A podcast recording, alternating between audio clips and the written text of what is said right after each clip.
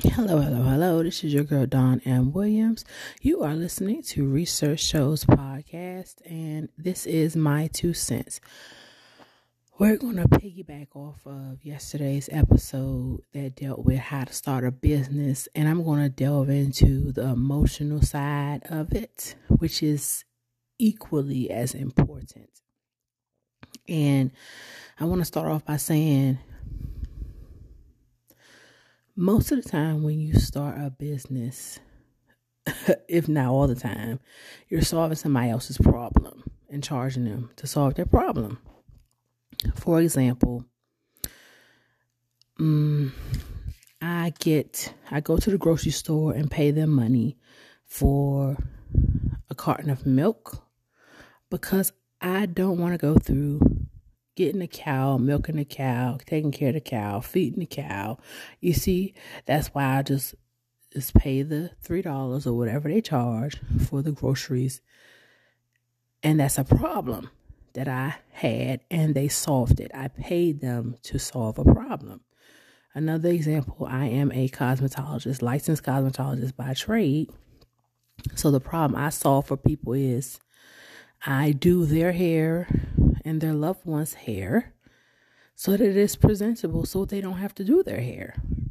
Now, it, a lot you can ask most women that go to the hairdresser, would you rather go home, put that box of color in your hair, put the relax in your hair, braid your own hair, or would you rather just trade the time it would take for a licensed cosmetologist to braid the hair, put the chemical in, and, you know, have wonderful conversation, get away from the house, all that. And it's a trade off for the money, the cost. I know it's worth it because I myself periodically go and pay somebody else to do my hair, and I'm a hairdresser because I don't feel like doing my hair. It's not enjoyable, even though I can do an excellent job at doing my hair. It's it's not it's not fun. That being said, now that I've established what being what being a business owner is, you're solving other people's problems. Understand this. People pay you to solve their problems. You do not have time to take on in your personal life solving other people's problems for free.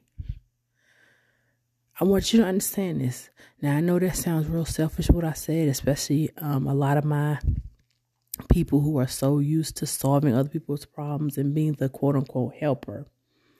Let me tell you something. It needs to be conditions on your help, especially being an entrepreneur. And let me explain conditions. Let's say your coworker doesn't have a car and you need to give your co your coworker asks for a ride to work. I'm not saying don't give him a ride to work. I'm not saying that. I'm saying that if you go pick up this coworker every day and every day they're 30 minutes late past the time that you said that you needed to pick them up, the condition is I'm taking off and leaving you right there. That's the condition. Because see, when you take on the problem, see, they're the ones got a problem getting up on time and being ready for you when you get there. See, that's their problem. They're trying to make it your problem. See, and this is how you make it your problem. You go, oh, well, maybe if I call them 30 minutes earlier, or maybe if I remind them the night before to go to bed early. That's not your problem. You offer the help, you put conditions on the help. If they don't want to meet the conditions, then they clearly don't want your help. They want somebody else's help. And I want to make that clear. A lot of people believe that if it's if it's a spouse or if it's your child, young child or grown child, whatever, if it's a family member that you are indebted to being some level of slave or something to solving their problems for them, that is absurd. It's absurd and it won't go over well when you're a business owner. It just won't. I'm not going to delve too much into um I'm not going into my personal business. That's not the purpose of the podcast to air dirty laundry. I'm just saying You have to figure out your own family and figure out how you're going to put appropriate boundaries up. And if you're, mm, I, I can't say this, I can't think of a nice way to say this, but if you're too weak to put up boundaries, you need to seek therapy simultaneously to you doing going to um simultaneously you starting a business because because it's going to go crashing down. You're going to get to the point where that family member is going to demand the attention that the business is getting, make you feel guilty for earning income to keep your um your lights on at your house. You have to un- understand boundaries for yourself and your business and understand how to put them up on both ends. It's not just your family who can intervene it's your clients as well. Like um, I have do not disturb on my phone after a certain time because people won't stop. They'll call you one in the morning. And if you keep being accommodating to everybody, thinking that the customer's always right, you got to do everything everybody say, you're gonna you're gonna break. You ha- you have to be the one to put the boundary. I don't know what makes you snap. You know what makes you snap. Uh, uh, I'm just going to get another example of a boundary. I know I told this story before in this podcast, but I have to say it for this particular example. Um, I used to be married to someone else, and I remember he was horrible at solving problems. I mean, horrible. Like, I had both cars. So they was both my car. I had a new car and I had a used car. He was using a used car. And the used car broke down on the way home. He was probably like five he probably was like t- a 10 minute drive from the house. So it might have took him an hour to walk home. Regardless, he called me. I'm partying. This was when I was in my early 20s. So when he called me, I got my stuff ready and then I went I left the party to go and pick him up. I let pick him up in my car that he's driving. I want you to understand this. When I get there, he's fussing at me about me taking too long to get to him to assist him in my car that he's driving.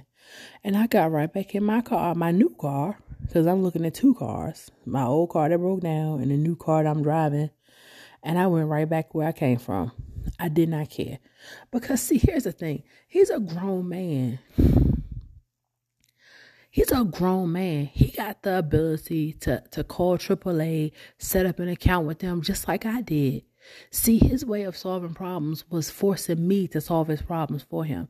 And a lot of y'all don't even realize that you're allowing your whoever, your kids, your spouse, your mama, whoever it is, to do that to you and you have taken the role of being codependent. Look up what codependent means. Solving other people's, and a part of it is solving other people's problems for them, taking it on as your own. It's not your problem. And you're not a horrible person to say, I'm not, I'm not solving your problem for you. I'm going to show you how to solve your problem, and then we'll keep it from there. You should be grateful I'm even showing you how to solve it. But is that not how we raise kids? Is that not how we're supposed to be raising kids? Like, yeah, I had to bathe my children as little babies or whatever, but as they're older, like, am I still bathing a 10 year old? You see what I'm saying? No. No, I, I showed them how to do it so they're able to do it themselves.